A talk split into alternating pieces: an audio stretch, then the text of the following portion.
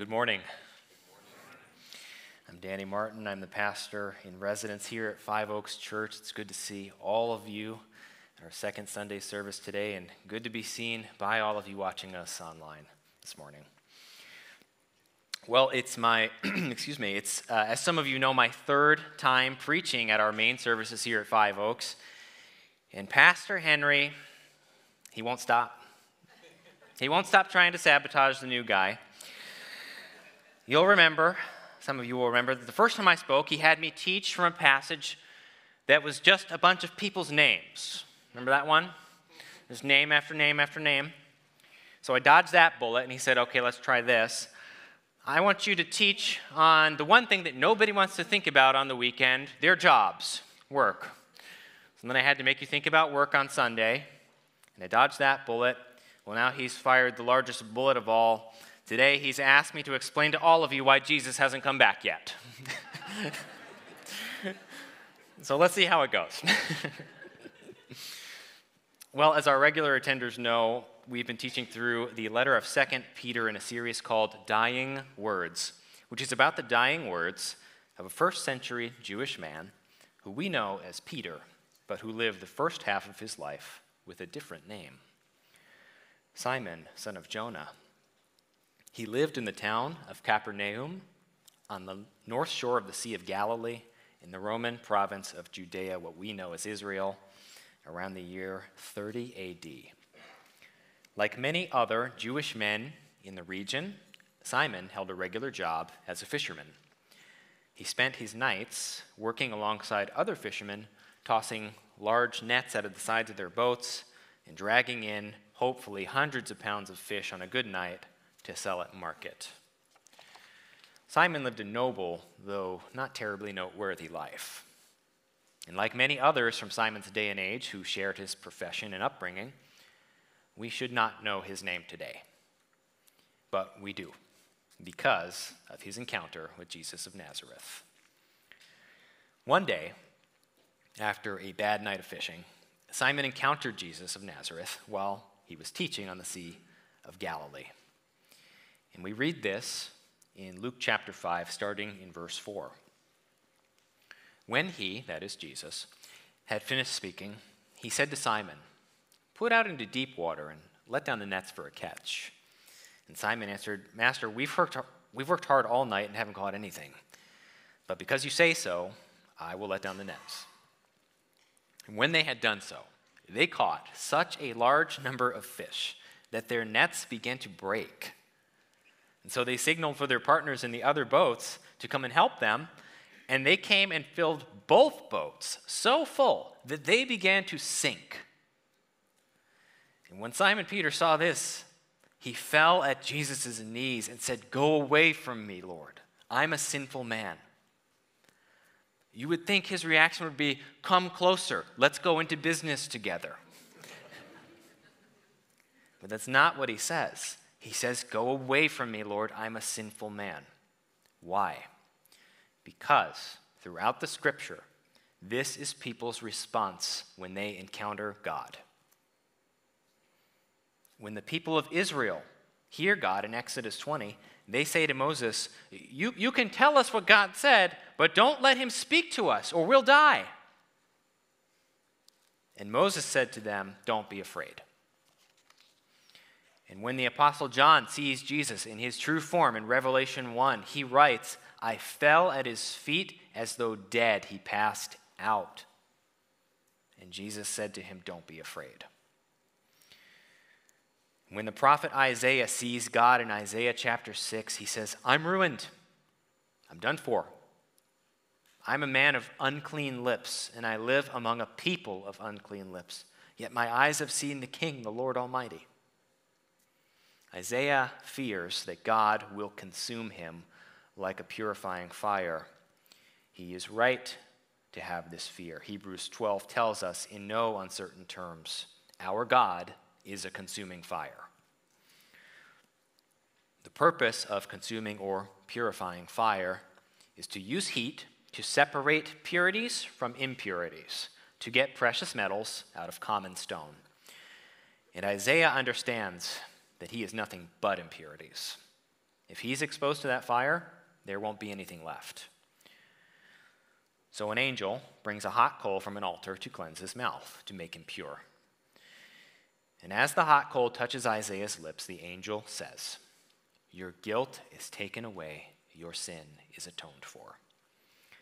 Isaiah can then stand in the presence of God and not be consumed. He's been purified. And Simon is Jewish. He knows this story. And now he's witnessed Jesus perform a miracle, and he echoes Isaiah's words Go away from me, Lord, I'm a sinful man. He recognizes the same way that Isaiah recognized in the temple that he should be afraid. He is a sinful man who has found himself dangerously close to purifying fire. He's not worthy, he's not pure, he will be consumed. He realizes right away that Jesus is the fire. He doesn't yet realize that Jesus is also the coal. The story continues in verse 9, Luke chapter 4. For Simon and all his companions were astonished at the catch of fish they had taken. And so were James and John, the sons of Zebedee, Simon's partners. And then Jesus said to Simon, Don't be afraid. From now on, you will fish for people. So they pulled their boats up onto the shore, left it all behind, and followed him. Simon became a member of Jesus' inner circle and is often pictured as his most devoted follower. Jesus later gave him the nickname Cephas in Aramaic or Peter in Greek, both mean rock. Simon the rock. He even promised that he would go to his death with Jesus. But as many of us know, when the moment of truth came, he fled. And not only did he flee, he denied three times that he even knew Jesus to save his own skin. And when Jesus was crucified, suffocating and bleeding to death, he was not surrounded by his closest apprentices, his apostles. At his death, Jesus was surrounded by faithful women his mother, his aunt, his friend Mary Magdalene, James and John's mother, and others. The only apostle to witness Jesus' death was John, the author of the Gospel of John in our Bibles. And while this was happening, Simon Peter, the closest follower, was nowhere to be found. Simon Peter had once told Jesus, Go away from me. But at Jesus' moment of greatest need, it was Simon Peter who went away. He didn't take Jesus' words to heart. Don't be afraid. Over 30 years later, the mad Roman Emperor Nero terrorized the city of Rome and started a great fire that destroyed two thirds of the city. He wanted to build a great palace for himself, and he needed to clear some land. That's the truth. But the story told was that those unpatriotic, disloyal, Rome hating Christians were to blame. And at that time, Peter was in Rome. Church tradition holds that sometime shortly after the Great Fire, within about three months, of it, Peter, during an outbreak of persecution against Christians, outstretched his arms and he was crucified upside down, probably the year 64 AD. But before that happened, God preserved Simon Peter's life long enough for him to write this letter that we are reading from today. And what follows are some of his dying words.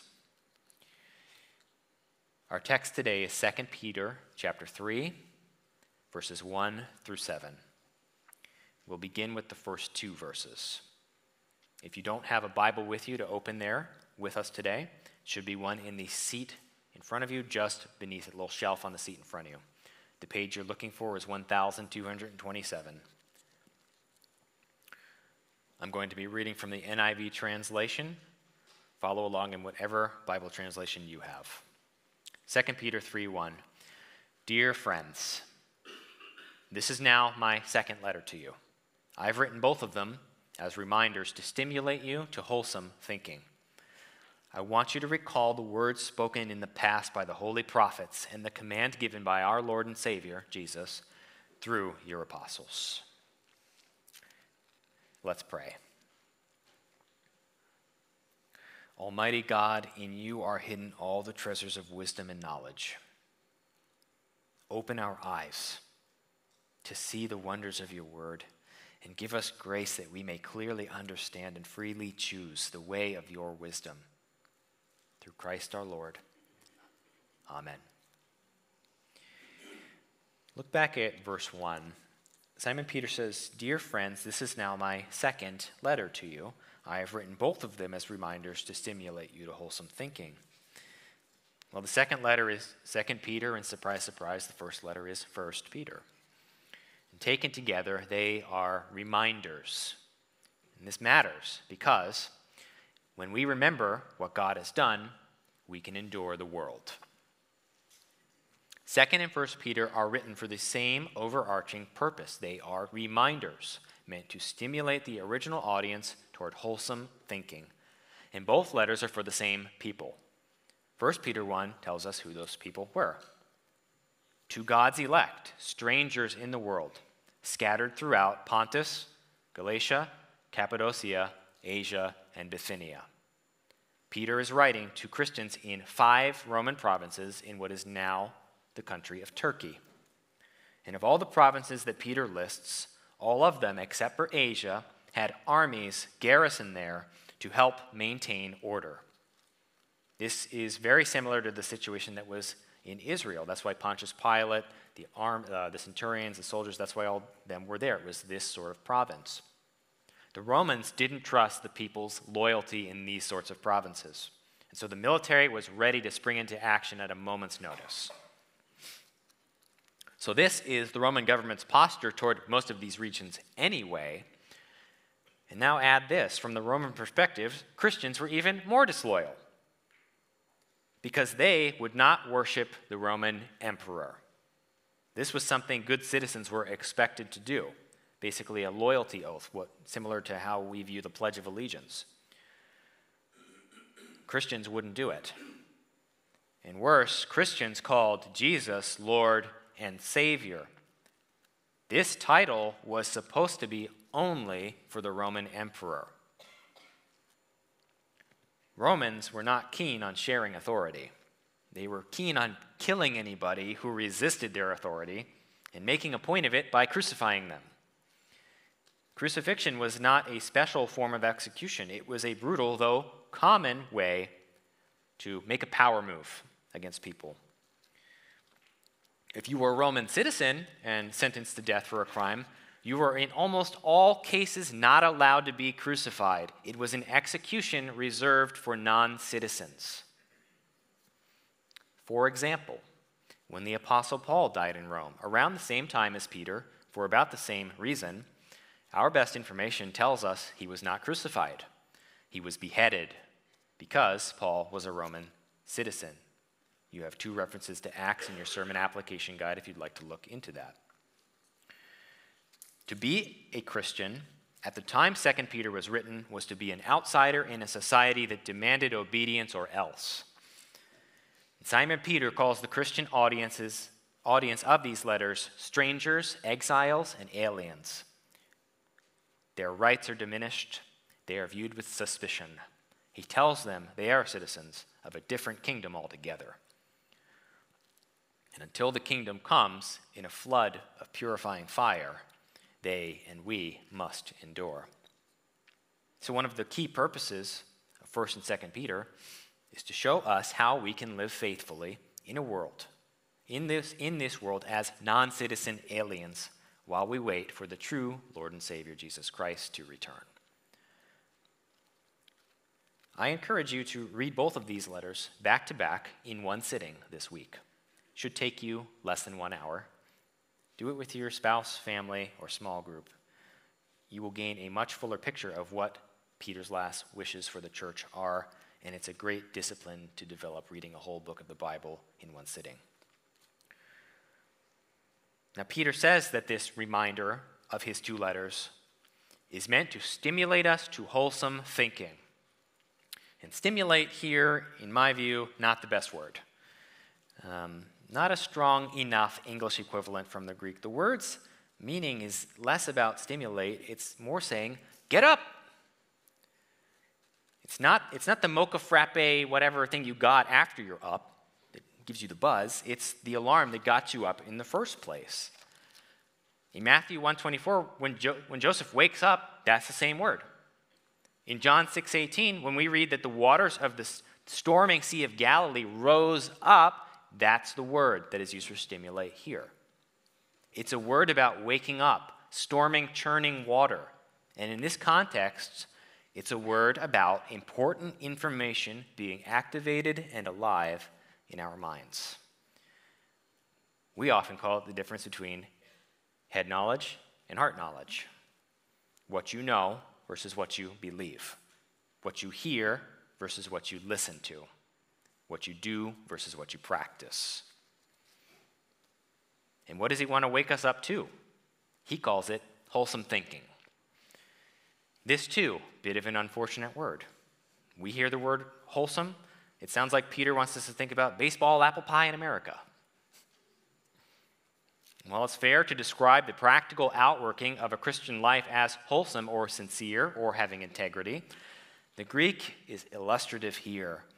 Peter wants to wake up Christians so that we will have a sun judged mind, S U N judged mind. Peter wants us to have minds, and by extension, lifestyles that can endure the scrutiny of direct sunlight. Years earlier, during Jesus' ministry, when Peter was still a young apprentice, Jesus took Peter, James, and John onto a mountain to show them his true identity. Matthew chapter 17 tells us Jesus was transfigured, he changed form before them.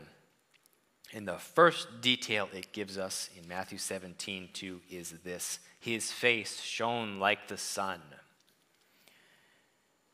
In Revelation 1, John tells us the face of Jesus was like the sun shining in all its brilliance.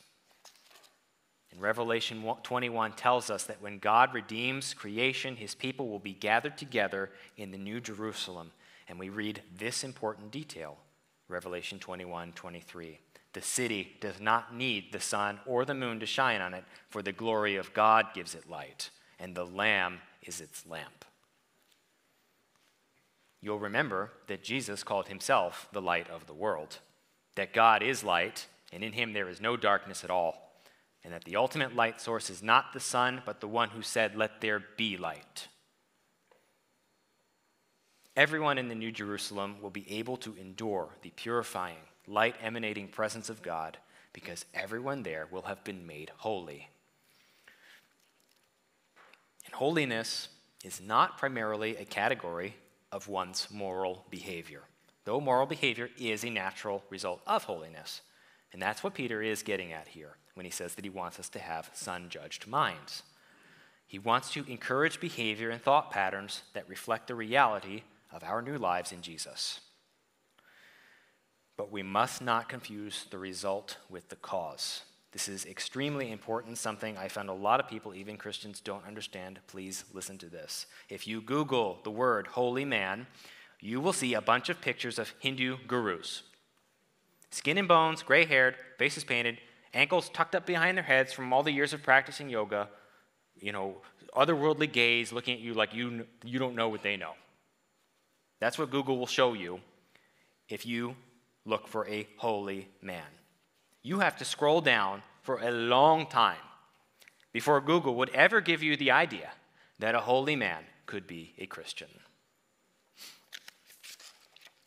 These search results are a reflection of what our culture believes about holiness, which tells me that you all also have been exposed to the idea that to be holy, one must become a monk, nun, or guru.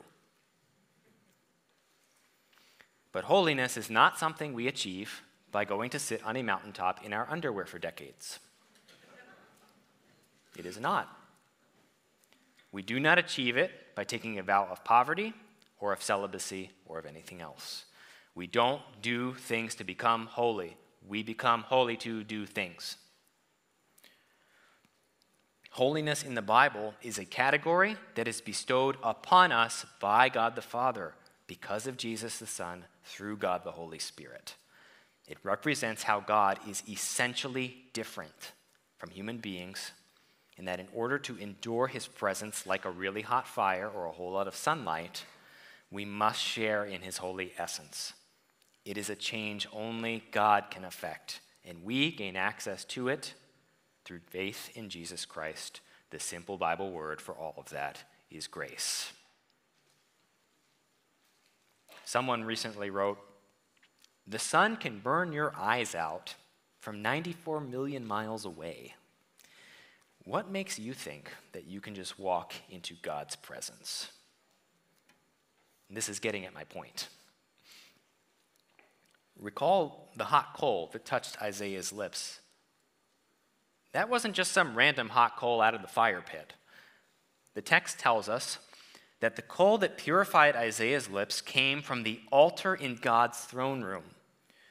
The coal burned not with regular fire, it burned with the purifying fire of Almighty God.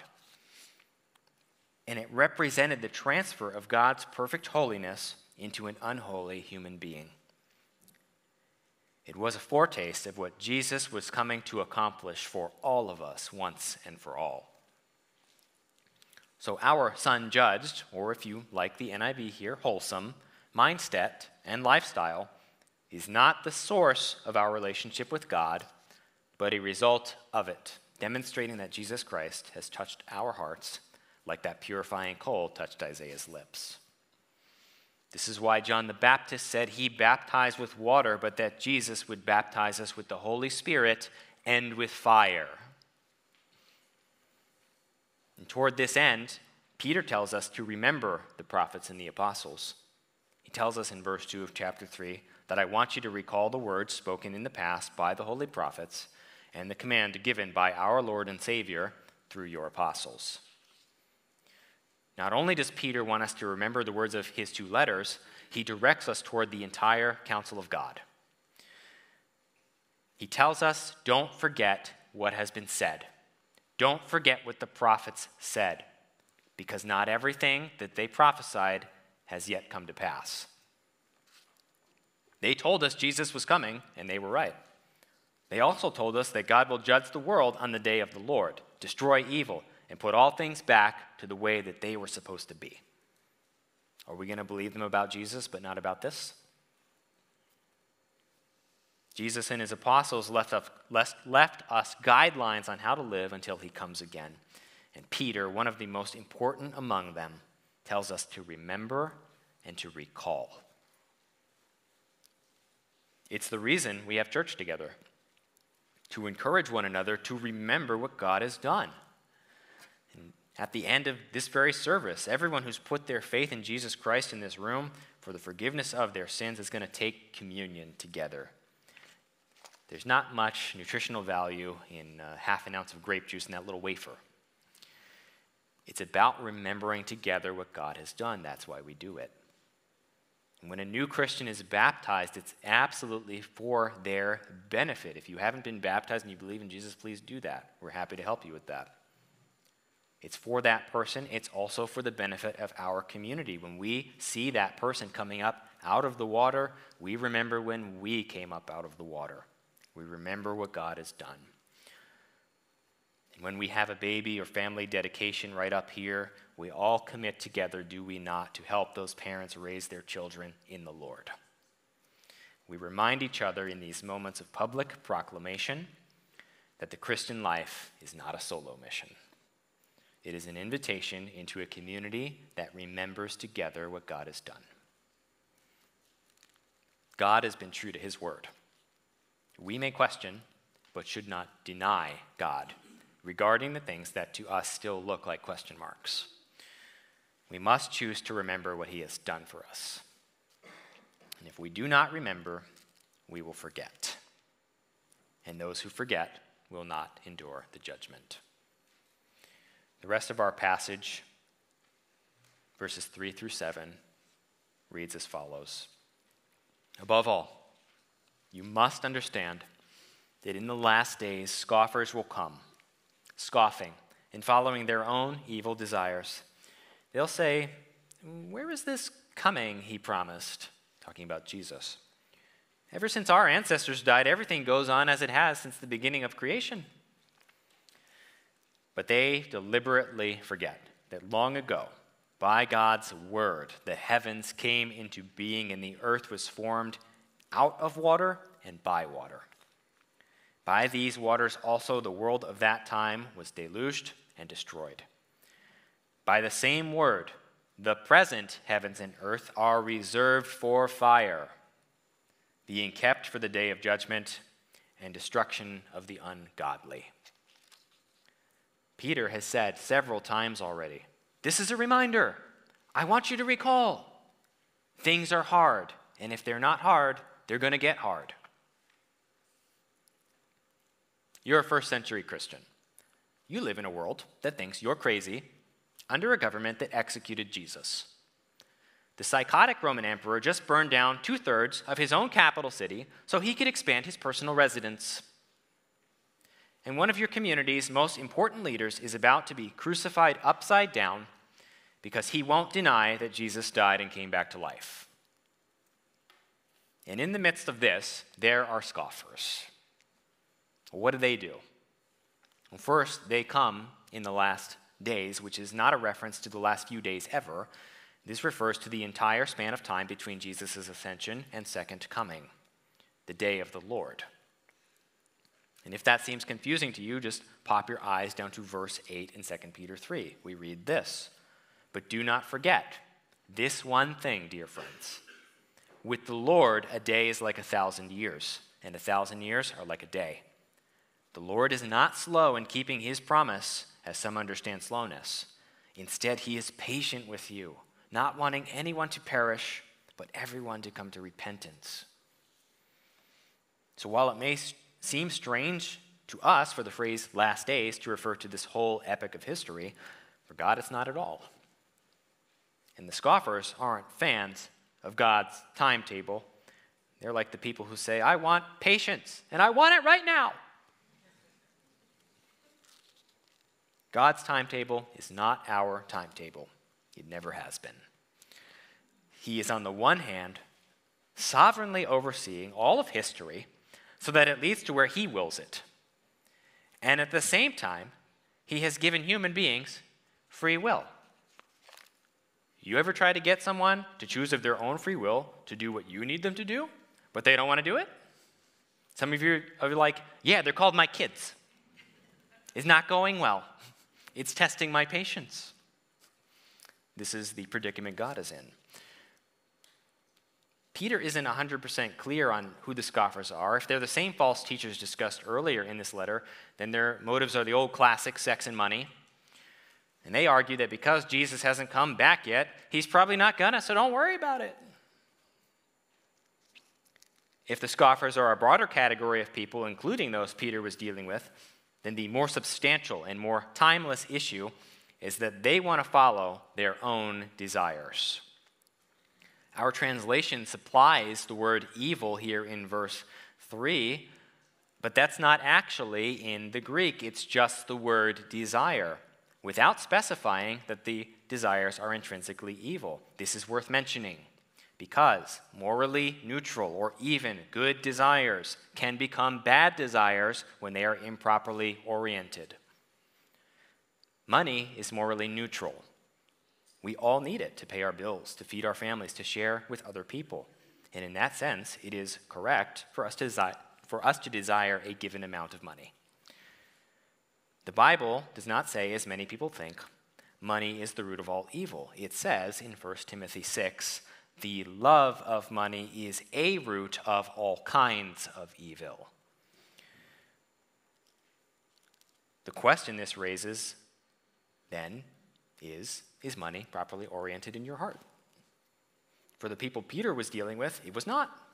And thus, a morally neutral desire became a bad one. This is the question we all must always ask ourselves about our desires. Is this good or neutral thing becoming bad because of where it sits in my own heart? Peter tells us in verse 5 that the scoffers deliberately forget. They don't want to wait for the promised hope of Jesus' return. They don't like it because it has implications for what they can and can't do. They prefer to bow to their ulterior motives, and in so doing, they jettison the idea that they will be held accountable.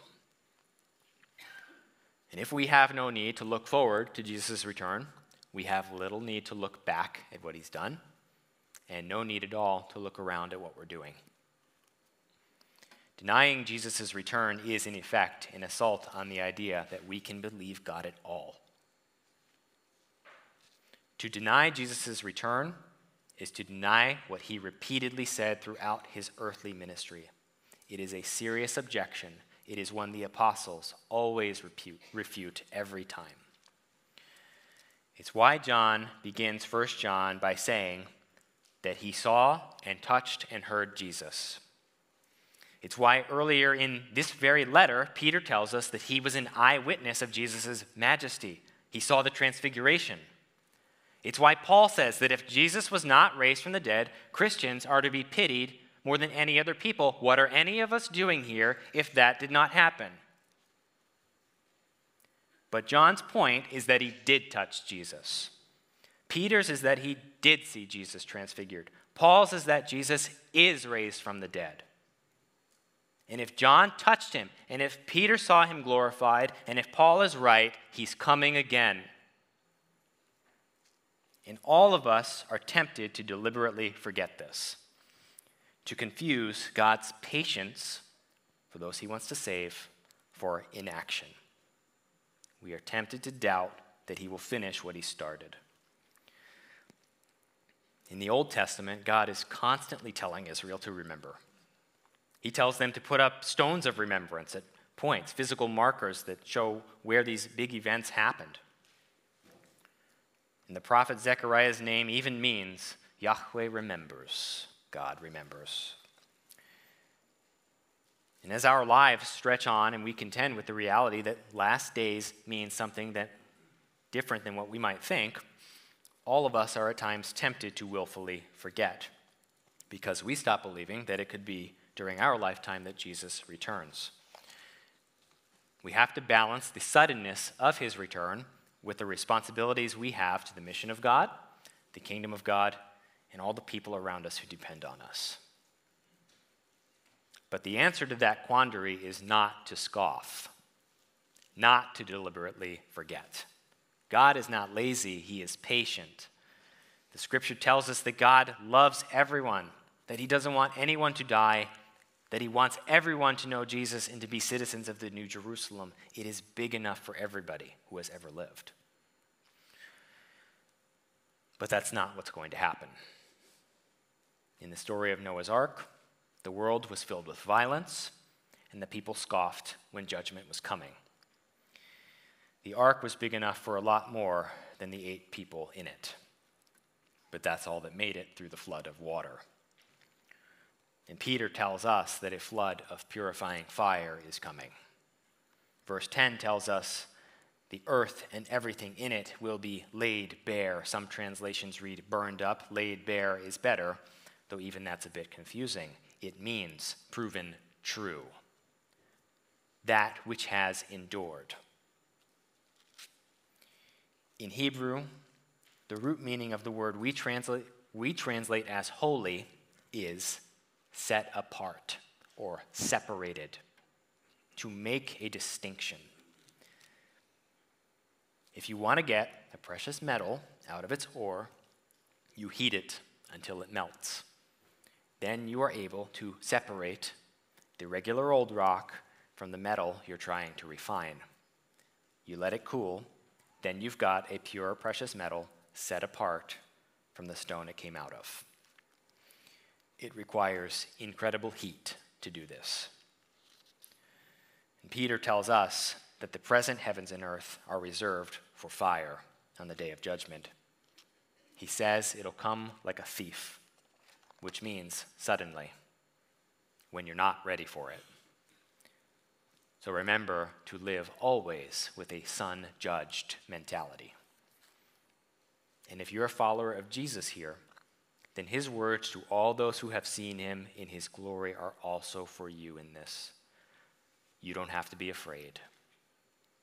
The judge is also the Savior. There will be another in that fire. Though Peter believes Jesus is coming back, he also believes that he's not going to live to see it. But God has always been true to his word, and so he tells us to remember. In John 21, the last chapter in the Gospels, it tells us that sometime after God raised Jesus from the grave, but before he ascended into heaven, Jesus did a lot of things in that period of time. Simon Peter had ended up right back where he started, fishing the Sea of Galilee. Could you imagine? You walk with three, for three years with Jesus, you end up doing your old job afterward. Simon Peter and the other apostles fished all night, and surprise, surprise, they caught nothing. And Jesus stood on the shore and shouted to them to throw out their net for a catch. And they did. And the net was so full of fish, they couldn't pull it in. Sound familiar? After the resurrected Jesus and his disciples ate fish together on the shore. And we read this starting in verse 15 of John chapter 21. When they had finished eating, Jesus said to Simon Peter, Simon, son of John, do you love me more than these? Yes, Lord, he said, you know that I love you. Jesus said, Feed my lambs. Remember that Simon had denied him three times.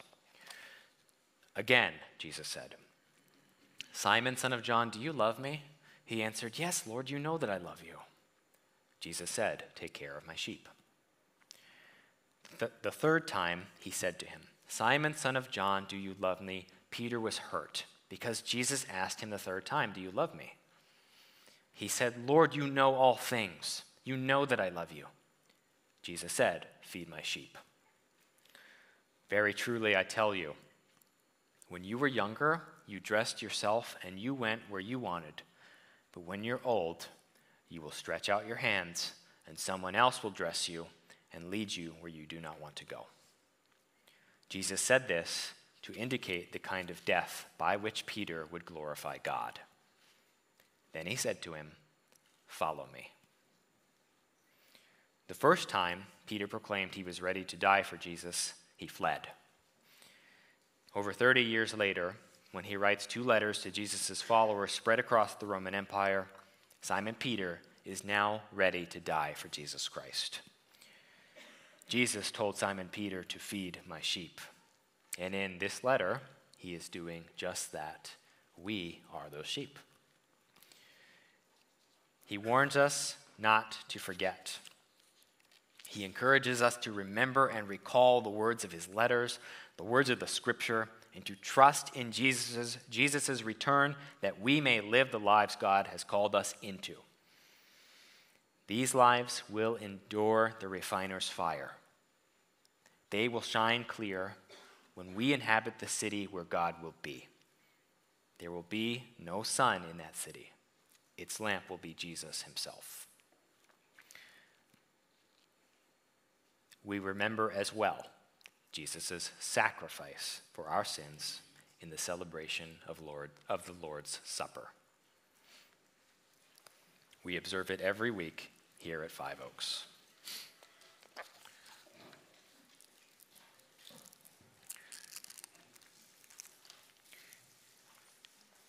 In 1 Corinthians 11, starting in verse 23, the Apostle Paul writes this For I received from the Lord what I also passed on to you. The Lord Jesus, on the night he was betrayed, took bread.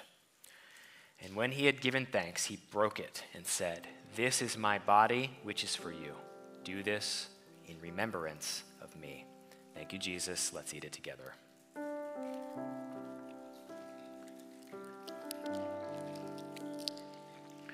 Continues.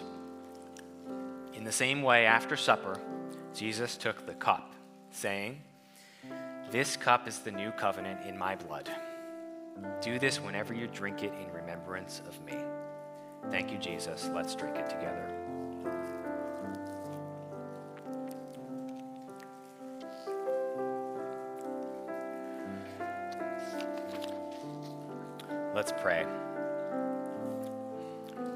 Father, we thank you for preserving Peter's words for us. We pray that we will remember. Help us not to forget your goodness and love to us. We thank you that Jesus is the true Lord and Savior. We thank you that He is coming again. May your Holy Spirit equip and empower us to live enduringly. We ask these things in the name of Jesus, your Son. Amen.